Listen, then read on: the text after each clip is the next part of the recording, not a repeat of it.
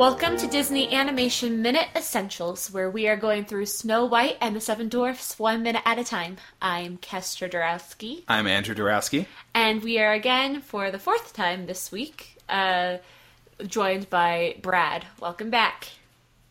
Hey guys, uh, really excited to be back. We've been having uh, so much fun. I'm actually joined uh, this episode by our uh, golden retriever puppy Boomer. So if you hear weird growling from my end, I'm not turning feral. It's just my dog. Sounds good. Yes. We'll, we'll keep that in mind. Uh, today we're covering minute 64, which starts off with the hag saying, on the skin, um, and the raven cowers away from the apple and from the hag. And it ends with the hag reading the antidote with the words, victim of the sleeping death. That poor raven. Uh, okay, she is harassing that bird this minute because, like, she talks about what the purpose of this apple is, and then the bird is like backing away, backing away. Like it's, I don't even know what that little alcove that it's trying to cram itself into is, but it's just backing away, backing away, and then she says, "It's not for you." It wasn't trying to steal it. Well, first It's- off, it's not said- trying to steal the so- apple. so she's- she's like, "No, it's not for you." No, first I know off- it's not for me. I'm Fir- trying to get away. she offers him a bite. She says, "Have a bite," Yeah, and then he's like, "No, No, no, no. I'm like he's gone." and then she's like, "It's He- not for you." And I'm like, "Well, one, he doesn't want it, and two, you offered it to him." But like, Yeah, she's she's really mean as the hag. she's a mean woman. yeah, Well, well, the funny thing is, is yeah, you see a little bit of this in the next minute with a, a spider who scurries away. Creepy things are scared of her. That is a creepy looking raven. Which is it's a bad sign yeah, if it- the creepy stuff is scared. yeah, seriously. So it, it, it was uh, it was pretty it was pretty telling. It's like how how terrifying the the witch is, and you know we also get a lot more of her talking to the audience. What we went into in the last minute, and you know it, it's unnerving. There's so much weird, creepy, unnerving stuff that happens over this next group of minutes, and uh, you know the, the raven being scared of her was a great one. I think Yeah. I think uh, we just gotta You just heard a little bit of boomer. He's so cute. um but yeah, this like the bird could not scurry away from her fast enough. And she's just like she's almost like pushing the apple in its face Yes. and then saying it's not for you. Like I like she's got a problem here where it's like here, let me offer you something. Oh, you don't want it. It wasn't for you anyway. Like this weird sort of like love-hate relationship with this bird. Like I don't I'm not sure if this bird's a pet. I think it might be a prisoner. She's awful. It's it's very it's very sad. I also think, um, along with what you were saying, Brad, where you know she's she's talking more to the audience and and to herself and and all these things. Like I think she's losing it. Like she's she's going kind of crazy in a way she never was as the queen. But after this transformation, she's going a little bit nuts and really starting to lose her cool. There's such a weird um, repression, I think, when she's the queen, where she's just barely holding it together, and there's so much anger and rage in the character. And when she turns into the hag, I, she's really becoming her true self, and you know, all the ma- malevolence and maliciousness, and it just expresses itself in so many ways, taunting the bird, uh, and in the next, it, and the threatening um, talk towards the audience, and uh, is also so effective, and I, I was so taken by the the artwork here, and know I, I love um, I love computer animated movies. I, I I never miss a Pixar film, um, and they're able to do so much, and there's a great consistency. So um, you're, you're rarely distracted by little artistic errors that can happen in hand drawn stuff. But in this scene, it really struck me how the fluidity of the movement and the warmth of hand drawn stuff is something that uh, computer animation really has a challenging time replacing. And it, it, it added so much to the scene, just uh, the movement of the character uh, uh, of the of the hag of the queen, and uh, yeah, she, it was she was a really scary character. Uh, my, my daughter, I think there's there's a lot of hiding her eyes when she watches this part of the movie.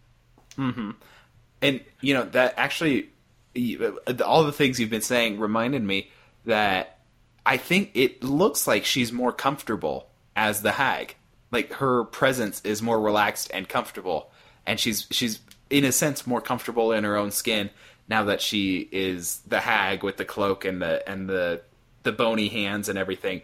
Where we've talked about as the queen, she's always been standing with this performative posture, like the high shoulders and um, and everything like that. It's it's a very performed sort of action and posture, and and all of her movements are grand and austere, and like you would see on a stage play. Um, but now that she's the hag, you're not getting that same sort of performance um, in the, uh, for lack of a better term, the acting of the animation um, you know, when you watch her as the queen, you can see someone acting it out, and then that being transferred into drawing. As the hag, it seems so much more fluid. It's not like I'm watching someone perform the hag. It's like I'm just watching the hag, and I wonder if that was intentional at all. Uh, you know, to make her, as she transformed, seem more comfortable with herself and more fluid, more.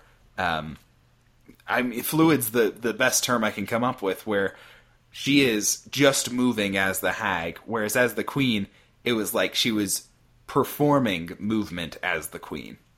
Yeah, the queen. I think I get the sense was definitely this was the disguise. This is her in her natural state. This is who she really is, and uh, the ugliness that's inside of that character gets to fully come out and and just be. And uh, it, it's you're really seeing her in her true, relaxed.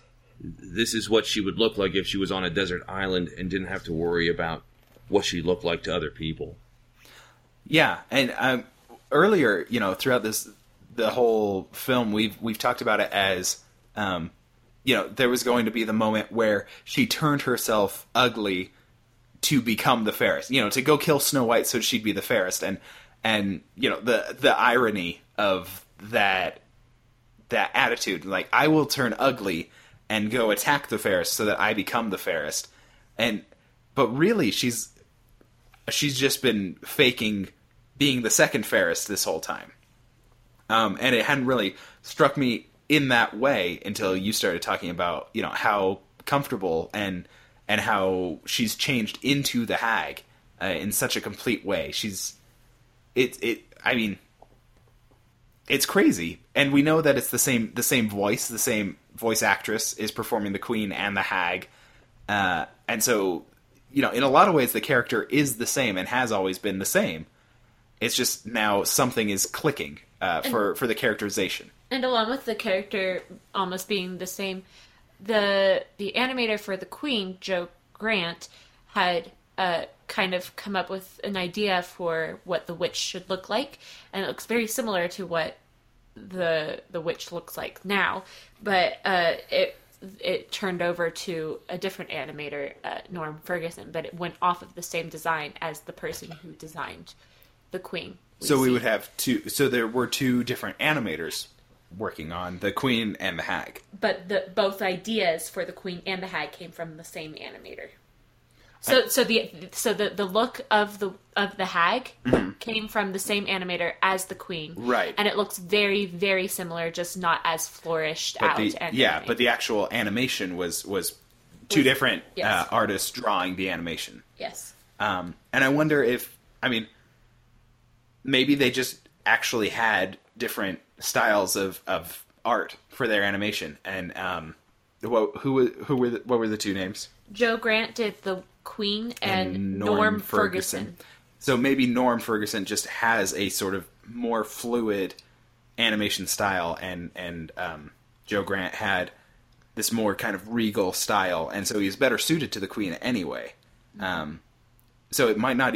I mean, it could have just been stylistic differences for making the character move more fluidly and less uh, performatively, and things like that.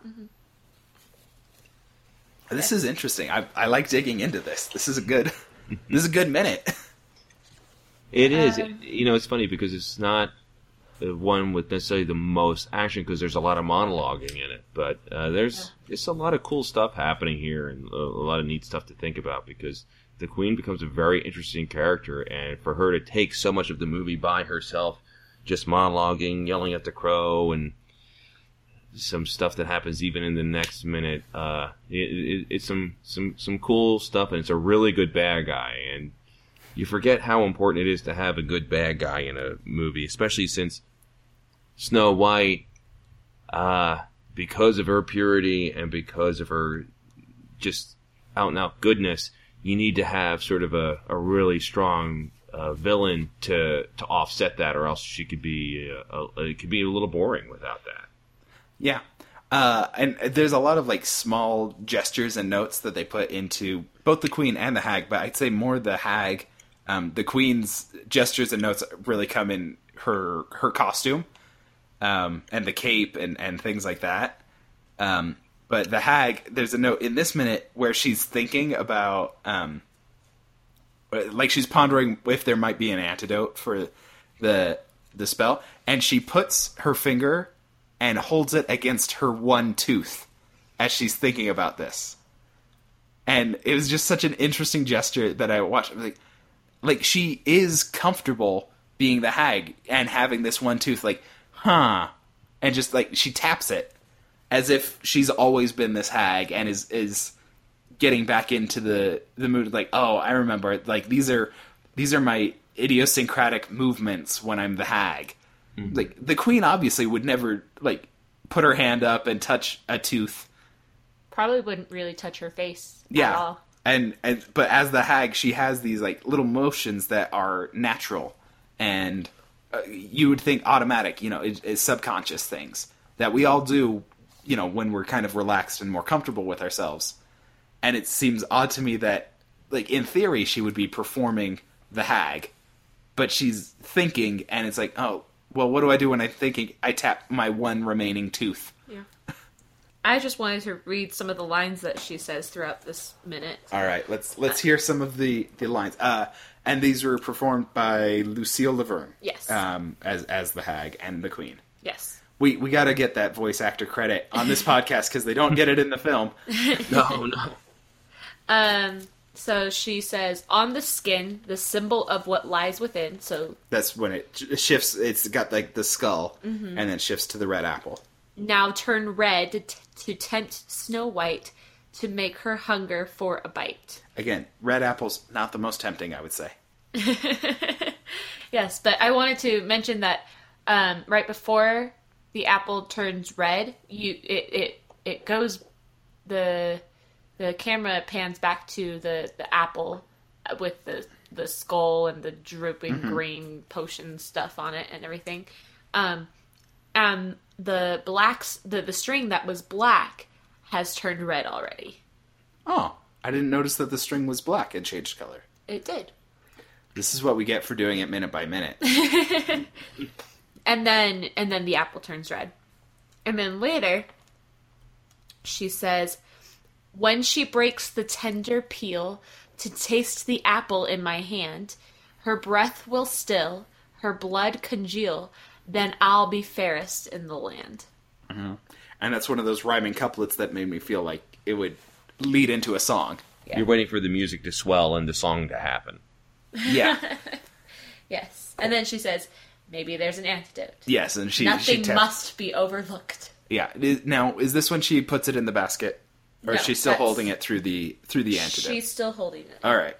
Um, so she goes to the the book, and I'm disappointed that we don't get a better look at her lair throughout these minutes because a couple weeks ago we got some really great background stuff of her her brewing station and and her books. her books. Her bookshelf was amazing, and it just cuts back to she's already got a book out and has to turn some pages.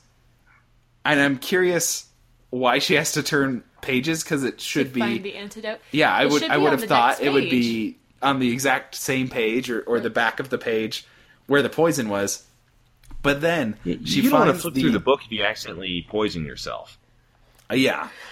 Uh, Maybe, that's a good point. Maybe it's it's ordered so that the poisons are in the front of the book and, And the antidotes, antidotes are in, the, back, But I don't know. Well, and I had a note, so I think it's possible that because she originally had looked up the uh, the poison that was the sleeping death, and it was it would have been indexed as sleeping death, um, but that recipe includes an apple, and then um, when she looks up the antidote, it it is labeled under poison apple antidote, and then says that Victim the the victim of the sleeping sleeping death. So these cro- like this is a poorly referenced manual Yes. where the poison is referenced as the sleeping death, but the antidote is by poison apple, oh, which Oh, makes yes. me wonder if there if if that's just one entry under all of the poison apple antidote section, like antidote comma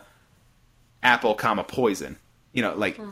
every poison apple antidote is in this section. This is just the page on the antidote if you have done the sleeping death as an apple. Yes, so somebody didn't make it trying to get trying to find an antidote. They were like paging through his like apple, poison, apple, apple, see death apple. No, not that page. Flipping through, and then they just hit the ground. Yeah, it's. I mean, I'm trying to. I know I've had experiences where, you know, I was looking through an index and had like the wrong term first or something and couldn't find what I was looking for. I know these things happen, and a good index is is really important for for reference material. Recipe books, you gotta have a good index in your recipe books because people need to find what they're looking for. They're cooking the food. Yeah, yeah, yeah. And gosh, I don't know how many times I've been cooking with the recipe uh, book open. It's like, come on, I gotta. I, I have no idea what I'm doing here, and my wife's about ready to laugh at me if I screw up another, yeah, whatever I'm cooking. So yeah, it, it, a good index is wildly important.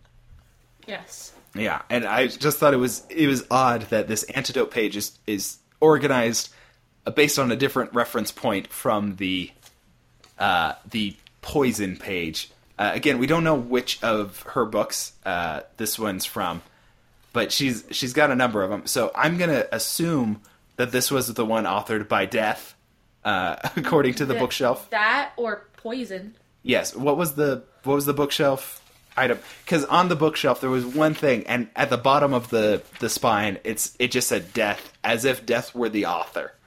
Um, I think it was Black Arts or something. That bookshelf was amazing, though. It, I mean, take the time to go back and look at that bookshelf if you get a chance, listeners, because it was fantastic. Astrology, black arts, alchemy, witchcraft, black magic has the death. All right, so I'm gonna guess this was the Black Magic book, not the poisons. And then it's disguises sorcery and poisons. So I'm going to say Black Magic, and this would have been authored by someone going by the name of Death. It could have just been their nom de plume, uh, as they wrote Black Magic. And I'm going to say, hey, buddy, go back and do a second draft, like, do a revision. The second edition is going to be much better organized, and, you know, get your cross references good. yeah.